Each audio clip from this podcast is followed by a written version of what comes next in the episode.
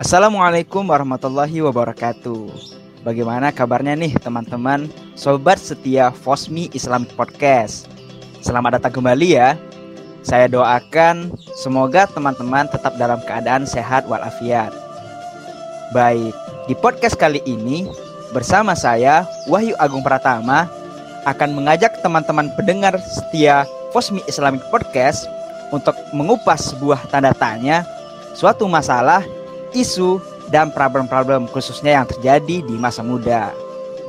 Baik nih teman-teman, sebelum kita masuk ke poin utama, marilah sejenak kita bersyukur kepada Allah Subhanahu wa taala yang telah memberikan kepada kita nikmat.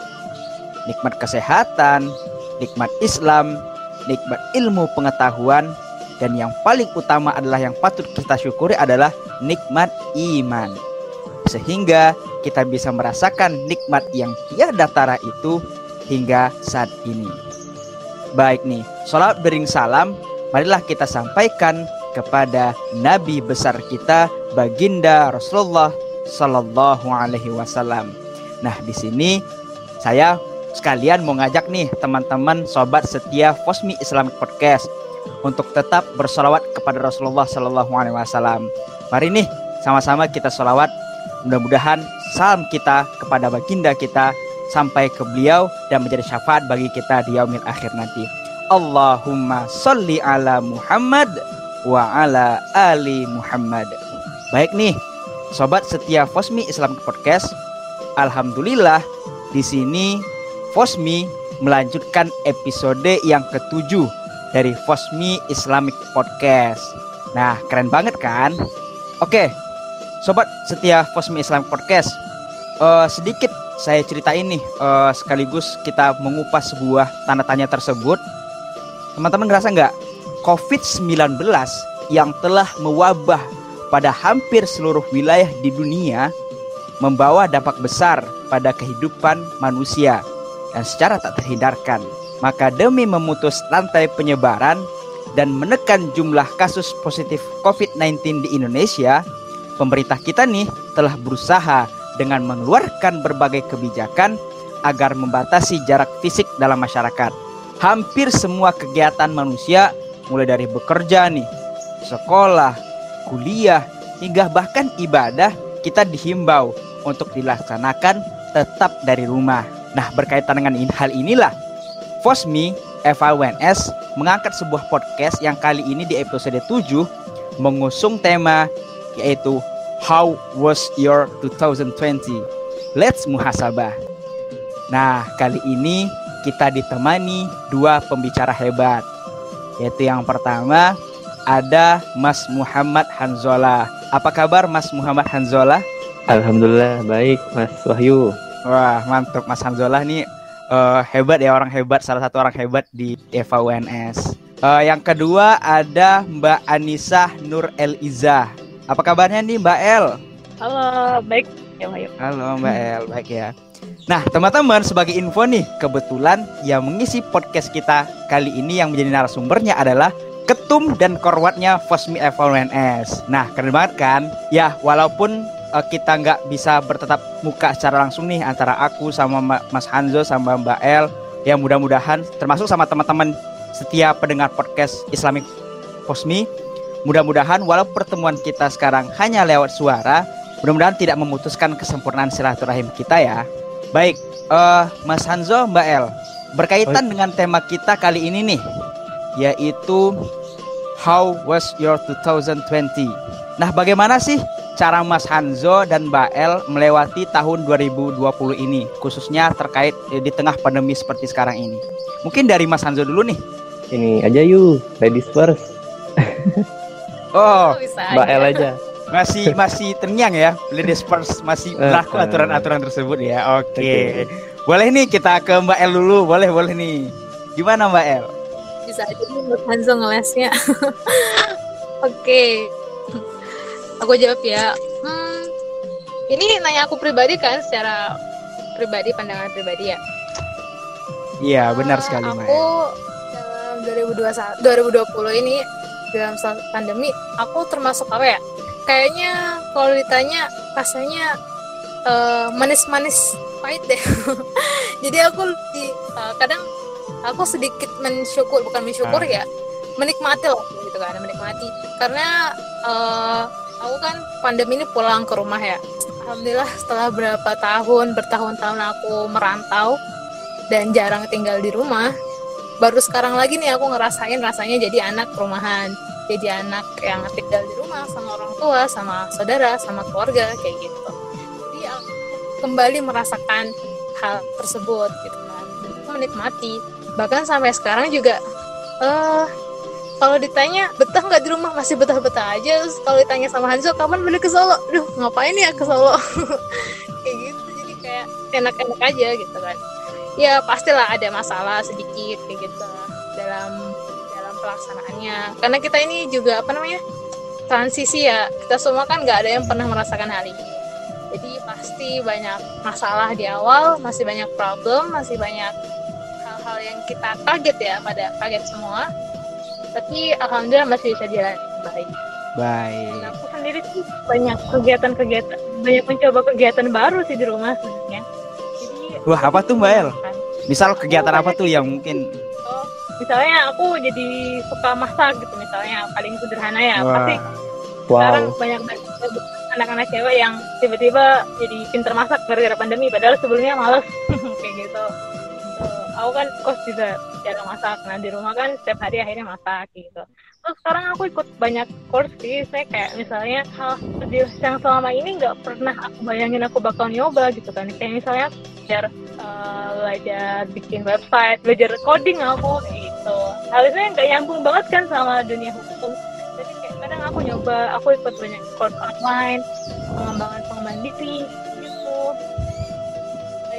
ya banyak hal wah mungkin man- Mas Hanzo nih juga tuh mantep nih. lebih banyak pengalaman Produktif sekali ya Mbak El ya. Eh, mungkin ini deh. eh, tadi kan Mbak El udah nyebutin juga eh, banyak tantangan-tantangan, terus juga eh, banyak peristiwa yang menyulitkan dan juga ada beberapa banyak poin-poin positif yang didapatkan ketika melewati tahun 2020. Nah mungkin aku mau tanya terkait hal apa sih yang paling menyulitkan Mbak El eh, di tengah pandemi ini? Terus gimana sih cara Mbak El mengatasinya? Hmm, hal yang paling menyulitkan ya. Di luar hal-hal yang membahagiakan tadi, ya pastinya ada hal yang bikin ya menguras hati dan perasaan gitu ya. Eh, mungkin aku sempet ya, aku ngerasa kalau istilahnya anak-anak zaman sekarang tuh burn out, yang di mana kayak udah muak sama segala hal kayak gitu kan, kayak udah capek pada titik tertentu di mana kayak pengen rasanya give up aja gitu kan sama semuanya. Misal oh, nggak nggak terlalu waktu mungkin beberapa waktu yang lalu aku sempat ngasain itu. Di mana aku mungkin Hanzo tahu juga aku kayak offline dari beberapa hal. Maksudnya aku menghindari be- beberapa orang menghindari beberapa kegiatan menghindari beberapa beberapa hal-hal yang aku merasa aku burn out. Uh, salah satunya gara-gara itu kayak gitu kan aku menghindari banyak hal karena aku ngerasa "Duh, udah cukup dulu sebentar dulu sebentar aku mau nenangin diri aku dulu gitu lah. Mungkin kalau istilahnya zaman sekarang anak-anak bilangnya mau healing gitu kan. Healing alias uh, menjaga. Ya aku tuh penting sih menurut aku tuh gimana rasanya kita butuh waktu untuk manage kembali diri kita karena kesulitan itu? Mungkin hal-hal yang memberatkan itu misalnya ya ada bukan hanya dari beberapa bukan hanya dari satu hal tapi beberapa hal yang akhirnya numpuk itu bisa di waktu yang sama akhirnya membe- membebani kita gitu. Misalnya ada kemarin tuh kayak ada sedikit problem di resmi terus lain kemudian ada di hal-hal lain ada di rumah juga masalah waktu itu aku masih magang juga ada masih urusan-urusan magang dan aku juga ada lagi pekerjaan-pekerjaan yang lain gitu. Itu masalahnya muncul munculnya bersamaan dan akhirnya ya itu di burn out duh pengen berhenti gitu kan. Udah sampai dibilang nangis ya nangis. Kabur ya kabur. Aku sempat kabur juga dari rumah buat healing. Least itu semua udah bisa dilewati dengan baik kayak gitu. Mantap. yuk luar biasa ya kita sudah mengupas sedikit nih rahasia-rahasia hidup Mbak El. Bagaimana Luar mengatasi- Iya luar biasa banget nih. Kita bagaimana kan kita udah tahu sekarang oh ternyata eh, di balik eh, hebatannya Mbak El, ternyata Mbak El juga pernah give up, pernah menyerah dan juga ada beberapa triks itu juga dari Mbak El tadi bagaimana dia mengatasi tantangan-tantangan tersebut. Wah, keren banget sih Mbak El nih. Oke, tadi udah ke Mbak El. Cocok lah jadi korwat. Eh, emang korwat ya? Oh iya. Udah korot tuh. Jangan dimain-main. main, jangan main kata kata. Kalau kata orang-orang. Oke. Kita ngelempar lagi ke Mas Hanzola. Gimana nih Mas Hanzo? Eh, tadi sudah disampaikan ke dari Mael kan, gimana melewati tahun 2020 khususnya di tengah pandemi. Di Mas El sendiri bagaimana sih melewati tahun 2020 ini khususnya terkait eh, di tengah-tengah pandemi seperti sekarang. Silakan Mas Hanzo. Oh, suaraku jelas kan ya BTW ya? Sip. Oke. Tadi apa pertanyaannya? Apa yang aku lakukan selama Bag- bagaimana Pandemi. iya, melewati? Oh. Eh, em, selama pandemi ini sih nggak nggak banyak ya yang aku lakukan. Eh, ada paling tiga hal doang. ya. Cuman emang berbeda dari tahun-tahun sebelumnya gitu. Ada yang hal sama kayak aku sama kayak Mbak El gitu. Ada hal yang belum pernah aku lakukan di tahun sebelumnya. Walaupun nggak banyak yang aku lakukan, tapi ada hal yang berbeda gitu. Pertama ya eh, mengurus organisasi ya sebagai ketua umum.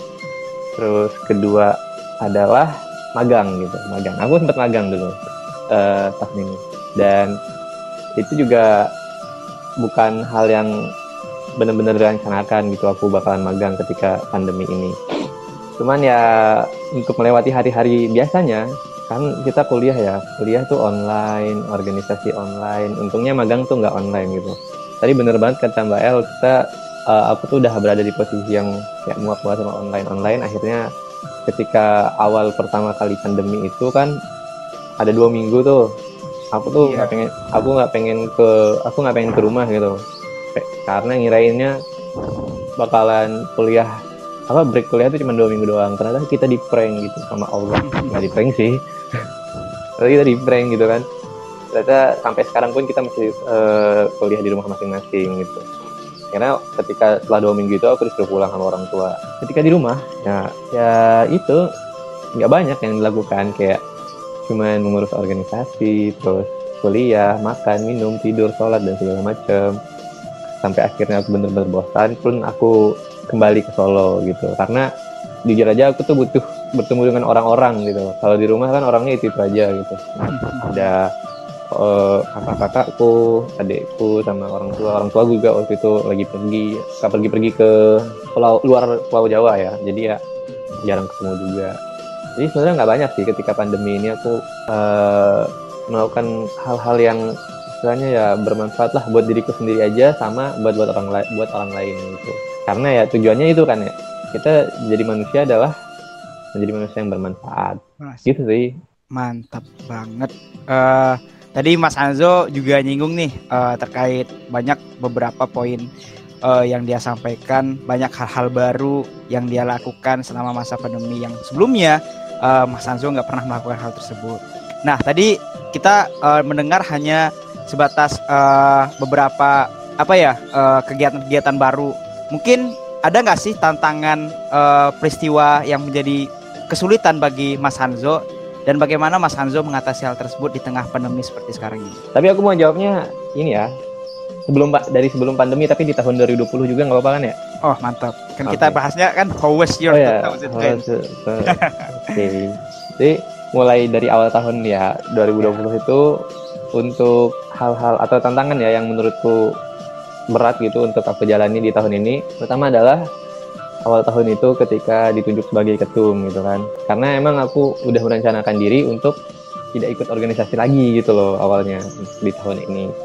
Cuman pada Allahnya Allah eh, dan hasil musyawarah dari Posmi sendiri juga hasilnya aku jadi ketum. Itu berat banget ya. Mungkin kalau bagi orang orang-orang lain mungkin itu biasa gitu. Tapi bagi aku berat banget soalnya eh, sadar banget yang namanya amanah itu harus banget dipertanggungjawabkan. Jadi semalam setelah eh, mubes itu em, aku dua hari tiga hari tuh sama sekali nggak buka chat sama sekali nggak balas pesan dari orang-orang dari teman-teman yang lain. Karena kayak aku tuh kayak shock gitu.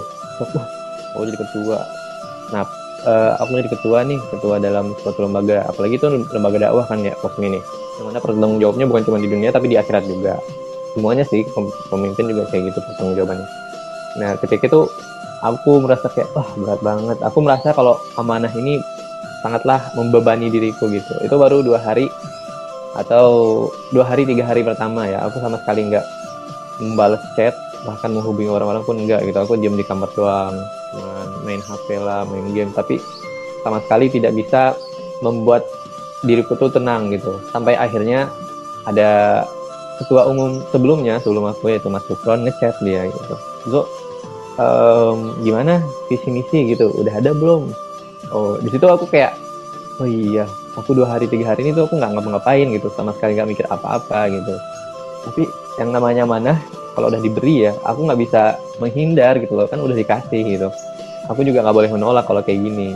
Akhirnya ya mau nggak mau pun uh, aku berpikir gitu. Di hari keempatnya pun aku berpikir oh visi misinya harus apa gimana gimana gimana gimana aku mau membawa kosmi itu kayak gimana nantinya dan ya muncullah visi misi yang irama sama tagline-nya itu satukan irama sama diorama kebaikan. Itu pun aku gini sih kayak kata-katanya tuh pun aku singkatannya mungkin aku yang bikin. Cuman uh, pengejauhan tahannya itu dibantu sama Mas Sufron. Aku langsung diajak makan sama Sufron gitu. Ketika itu aku sadar gitu ternyata ketika berat itu harus ada teman-teman yang bisa membantu kita gitu dan juga ternyata ketika itu aku juga lupa gitu. Sebenarnya aku nggak sendiri banget. Ketika jadi ketemu pun aku udah ada Mbak El gitu ada korwa. Seharusnya aku juga bisa menghubungi Mbak El untuk bantu-bantu dia untuk meminta dia membantu aku juga gitu kan. Jadi saling membantu uh, visi misi dan sebagainya gitu. Jadi ketika itu pun ya aku belajar ya kayak gimana manajemen diri emosi kita ketika mendapatkan suatu amanah gitu. Dan itu aku sadar uh, bahwa aku benar-benar punya temen yang emang peduli gitu sama aku. Jadi untuk membantu aku berkembang lagi ya. Karena jujur aja untuk kapasitas dan kapabilitas aku sebagai ketum dulu tuh nggak cukup banget gitu aku aku mikirnya gitu. Nah itu yang pertama. Terus yang kedua adalah ketika uh, aku dapat kabar ini di awal bulan Agustus ya kalau itu aku dapat kabar bahwa uh, ayahku sama adikku yang anak terakhir itu positif corona gitu kan itu uh, aku tiba-tiba di chat ya sama kakakku gitu. Katanya uh, ayahku sama adikku itu positif corona pas di Padang gitu. Terus katanya nggak boleh dikasih tahu ke aku sebenarnya gitu. Soalnya biar aku nggak terlalu terganggu sama amanah sama juga kuliahnya gitu.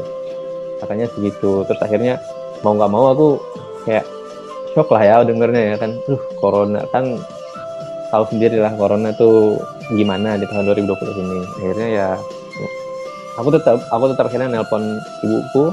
Karena ibuku kan jadi mereka gini bertiga itu ayah sama ibuku sama adikku lagi di Padang.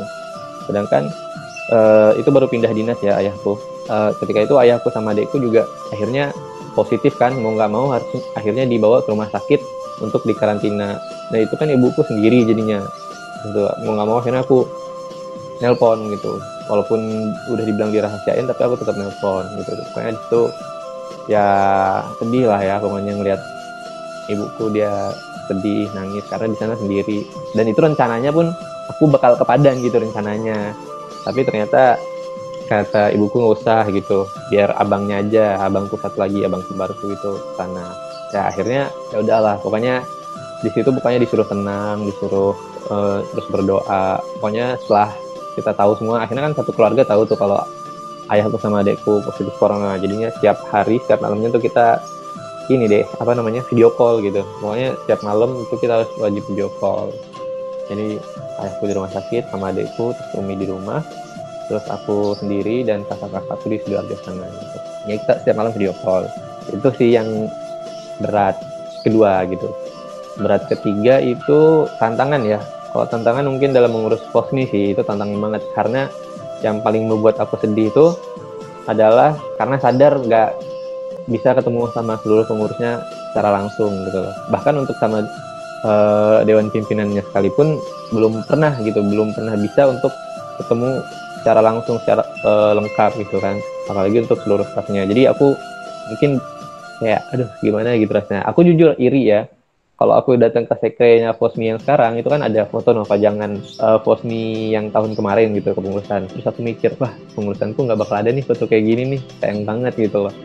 Jadi kayak ya tantangan sih ya gitu dakwah secara online itu tantangan gitu. jadi ketika aku uh, membersamai teman-teman DP membersih teman-teman staff yang lain itu kayak agak sulit. Karena kita emang berada di jarak yang jauh tapi alhamdulillahnya sampai sekarang itu masih diberikan kemudahan-kemudahan sama Allah gitu.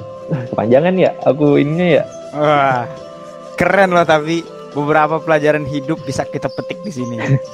tapi keluarganya uh, ayah sama Mas Hanzo tadi alhamdulillah udah sehat ya. Oh ya, alhamdulillah udah sehat. Uh, tadi cuma dua minggu kalau di sana. Setelah hmm. dites lagi, alhamdulillah udah negatif, jadi ya tenang di Batam. Apa udah balik ke ini ke rumah? Masih di Padang semuanya. Oh masih di Padang. Wah ini masih jadi ujian besar ya bagi Mas Anzo. Tapi bagaimana uh, inilah ketum dari Fosmi sendiri, bagaimana dia berjuang menghadapi tantangan itu sendiri. Nah ini juga bisa jadi pelajaran nih buat teman-teman pendengar setia Fosmi Podcast uh, dalam menghadapi uh, ujian-ujian hidup. Uh, justru kita banyak menghadapi ujian hidup karena apalagi di tengah-tengah pandemi seperti sekarang ini. Oke. Okay. Uh, Mungkin uh, ada beberapa ada satu next question lagi untuk Mas Hanzo dan Mbak El sebelum kita menyimpulkan dan juga kita tutup podcast kali ini. Uh, ada satu pertanyaan menarik. Ini kita lempar ke Mbak, Mbak El dulu ya, ke Mbak El aja nggak apa-apa. Biar kita urut urut ya. Oke, okay. uh, Mbak El, bagaimana sih uh, Mbak El menghadapi next tahun 2021 besok agar uh, kita lebih baik lagi nih daripada tahun-tahun uh, sebelumnya? Pesan-pesan juga terus disampaikan begitu. Mbak El, Mas Hanzo, oh ini ini aku aku random ya. Ini boleh ke Mas Hanzo dulu, kalau boleh ke Mbak El dulu. Man first, ladies first, silahkan. Gimana Mbak El? Keren banget ceritanya Hanzo, aduh jadi terharu Oke, okay. uh, eh, aku dulu nih. Oke, okay. uh, eh, harapannya apa? Ya? Mungkin aku ngerasa uh, di selama tahun ini tuh bisa lebih mengenal diri sendiri. Uh, kan sih kayak gitu. Ah, dan aku juga merasa aku bisa menemukan diriku yang lebih baik dari proses panjang di, di 2020 ini. Akhirnya menemukan oh ternyata aku tuh orangnya kayak gini ya gitu kan. Lebih mengenal diri di masa sekarang. Dan akhirnya mungkin ini bisa menjadi beberapa tahun ke depan kayak uh, sekarang tuh bisa lebih mengatur masa depan dengan baik gitu kan. Sekarang tuh udah dikirim namanya kan kayak gini nih ada target yang harus dicapai udah ada mimpi-mimpi yang kembali ditanam gitu kan. Terus mungkin setelah sekian ah, organisasi dan segala macam tim yang kita miliki itu kan udah jarang dirawat. Nah dengan waktu yang dalam pandemi semua bisa lebih mengingat kembali grup kita. Dan aku jujur sih kembali lagi gitu kan. Aku pulang ke rumah nemu buku waktu aku SMP dan uh, apa ya aku di situ banyak nulis impian-impian aku yang oh sebenarnya masih banyak banget impian aku yang belum tercapai dan aku masih pengen capai gitu kan.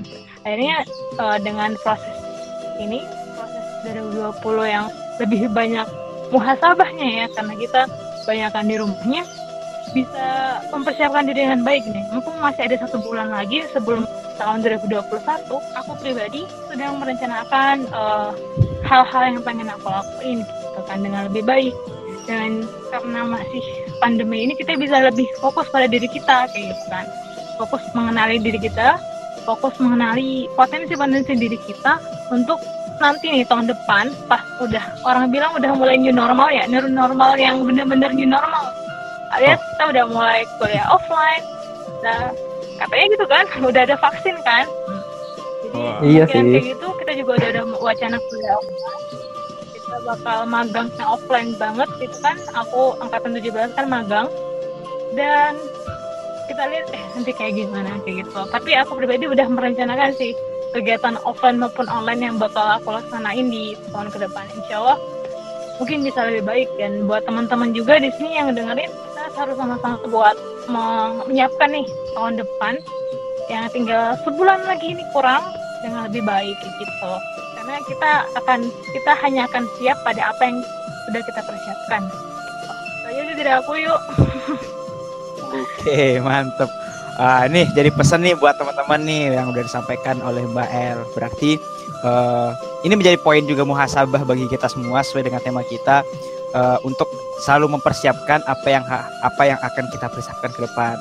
Jadi bagaimana kita uh, kurang-kurang kita yang di masa lalu di masa tahun 2020 uh, kita persiapkan lebih baik lagi untuk di tahun 2021. Begitu kata Mbak El. Jadi uh, mari kita persiapkan bersama teman-teman dan mari muhasabah. Baik, uh, kita lempar lagi ke Mas Hanzo. Oke, ada Mas Hanzo. Siap, siap, siap. Siap, siap. Nih, uh, sama seperti yang disampaikan Mbak El, uh, bagaimana Mas Hanzo persiapan Mas Hanzo menghadapi tahun 2021 besok agar bisa lebih baik lagi daripada tahun sebelumnya. Dan apa pesan dan pesan mungkin khusus juga kepada teman-teman setiap pendengar Kosmi buat agar selalu muasabah dan jadi lebih baik lagi. Oke, okay. masuk ya. Udah kayak rapat aja. Um, jadi gini, kalau bicara soal rencana sih bener kata Mbak El kayak uh, tahun ini tuh kita bisa lebih mengenal diri kita sendiri. Kita yang tadinya kita nggak tahu kalau ternyata kita adalah orang yang seperti ini dan seperti itu. Akhirnya uh, ketika pandemi ini kita lebih banyak memiliki waktu untuk diri kita sendiri yaitu ya apa sih bahasa kerennya tuh me time ya me time gitu. Jadi kita bisa benar-benar mengenal diri kita sendiri. Nah ini juga uh, apa sih namanya? Bisa dibilang bekal bekal yang sangat bagus untuk uh, merencanakan untuk ini ya untuk mempersiapkan diri kita dalam merencanakan hal yang bisa kita lakukan di tahun yang akan datang gitu. Tapi kalau jadi gini ya, kalau mungkin jawaban secara religius nih ya, secara agamis berhubung aku juga orang Islam. Jadi ada satu ayat dalam Al-Quran yang enggak satu sih, yang aku tahu dong satu gitu uh, yang membicarakan tentang bagaimana harusnya kita merencanakan masa depan ma uh, masa depan masa depan kita gitu. Itu ada surat Al-Hasyr ayat 18 ya. Um, aku buka Al-Qur'an dulu deh. Jadi uh, ayatnya berbunyi bismillahirrahmanirrahim. Ya ayyuhallazina amanu taqullaha wal tanzur nafsum ma qaddamat liqat wattaqullaha innallaha khabirum bima ta'malun. Jadi ini uh, mungkin aku nggak mau menjabarkan artinya, cuman cara tersurat itu di dalam ayat itu uh, Allah menyuruh kita ya orang-orang yang beriman itu untuk merencanakan hal-hal yang harus kita lakukan di masa depan. Itu secara tersurat ya.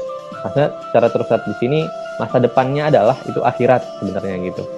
Masa depan kita adalah akhirat.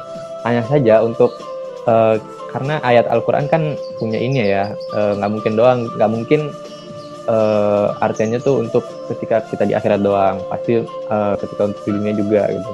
Jadi secara tersirat kita bisa ambil kesimpulan bahwa kita benar-benar juga harus uh, merencanakan gitu hal-hal yang kita bisa lakukan di masa depan gitu. Hal-hal yang baik untuk uh, kita lakukan di masa depan.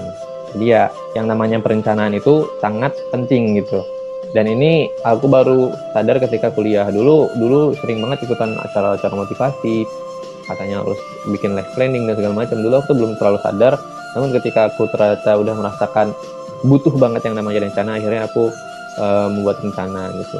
Mungkin kalau rencana kalau aku gambarin itu kalau di tahun 2020 2020 ini kan aku tadi awalnya bilang nggak ada rencana sama sekali untuk menjadi ketum. Cuman kalau Allahnya ternyata dikasih amanah sama Allah gitu untuk jadi ketum.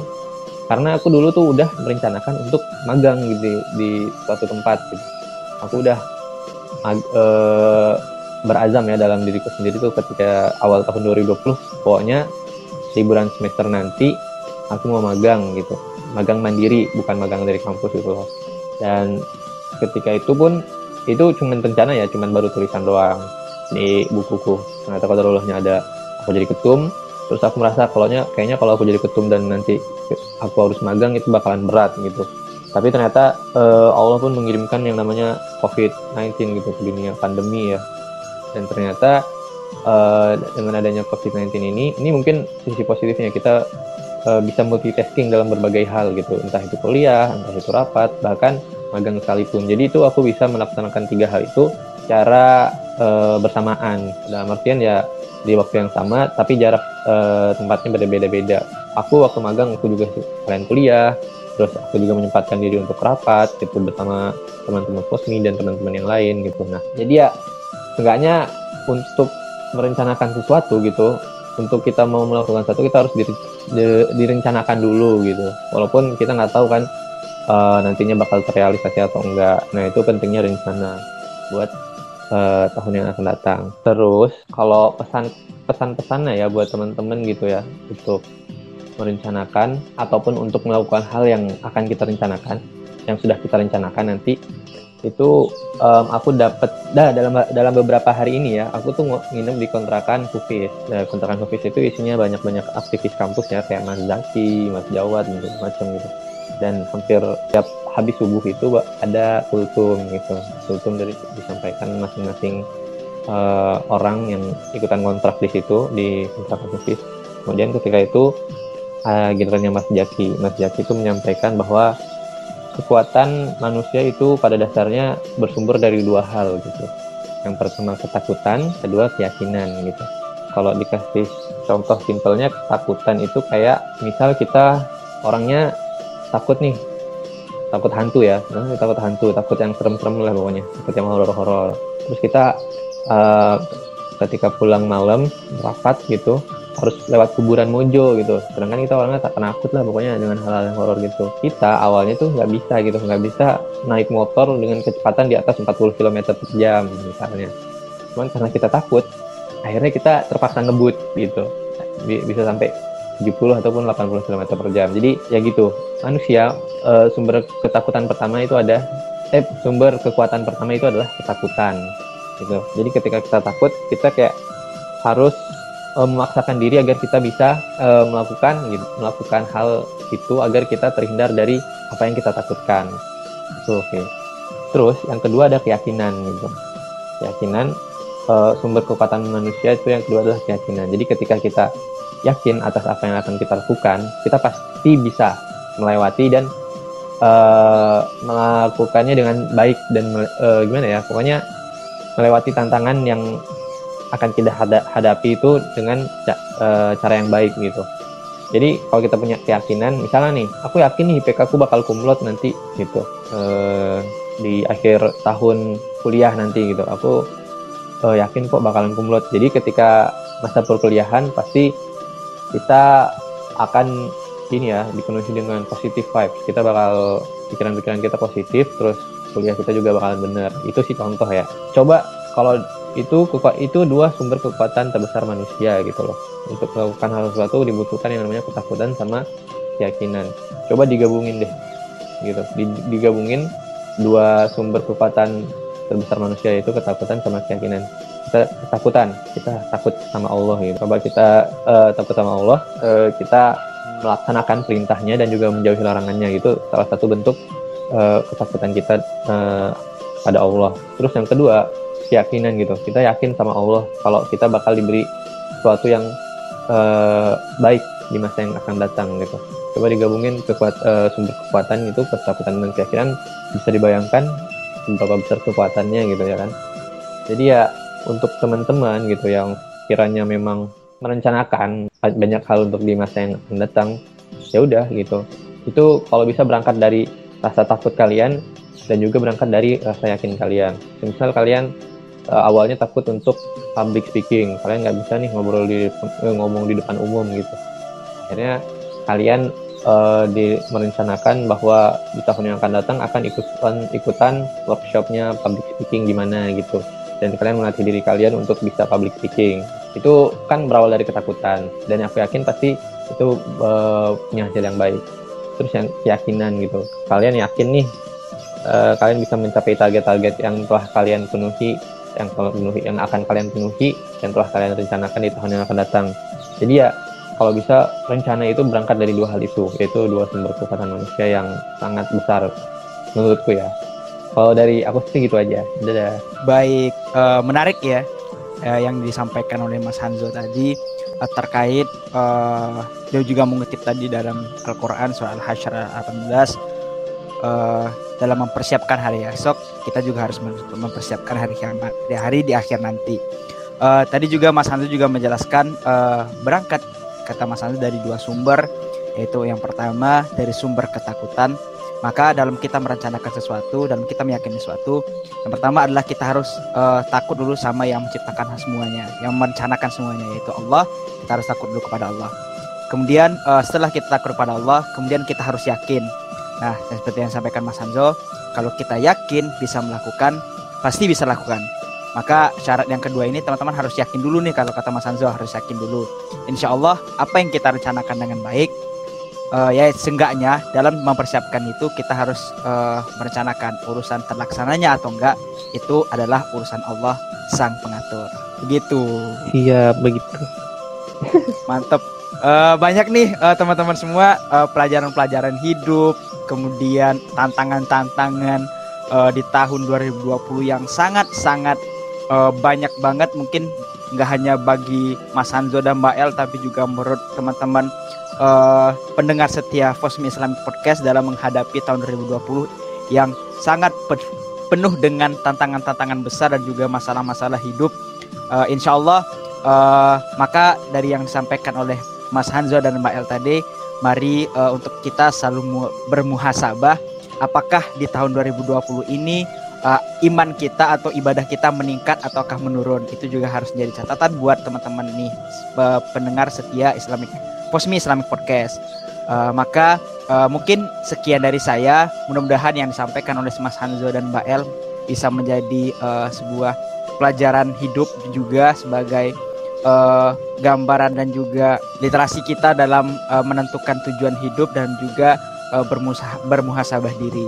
Uh, Terima kasih teman-teman semua uh, sudah mendengarkan podcast kita dari awal sampai akhir yaitu di episode kelima yaitu dengan tema How was your 2020 Let's Muhasabah. Terima kasih atas partisipasinya. Uh, semoga bermanfaat bagi kita semua. Saya mohon maaf jika ada salah. Terima kasih kepada Mas Hanzo dan Mbak El yang udah nyempetin waktunya di tengah kesibukan uh, dalam membimbing teman-teman Posmi 2020 ya. Kita pakai bahasa Inggris. Mudah-mudahan mudah-mudahan uh, tetap dalam keadaan sehat Mas Hanzo juga Mbak El juga amin, amin. nanti suatu saat uh, cita-cita yang Mas Hanzo tadi harapkan bisa ketemu dengan semua pengurus kita bisa pertemukan di luar tanggung amin, jawab ya, ya Allah, amin. di luar tanggung jawab kita udah nggak pegang amanah lagi uh, kita juga bisa berkumpul dengan suka ceria nanti mudah-mudahan ketemu di waktu offline ya begitu Terima kasih uh, atas waktunya Mbak El juga. Assalamualaikum warahmatullahi wabarakatuh. Waalaikumsalam warahmatullahi wabarakatuh.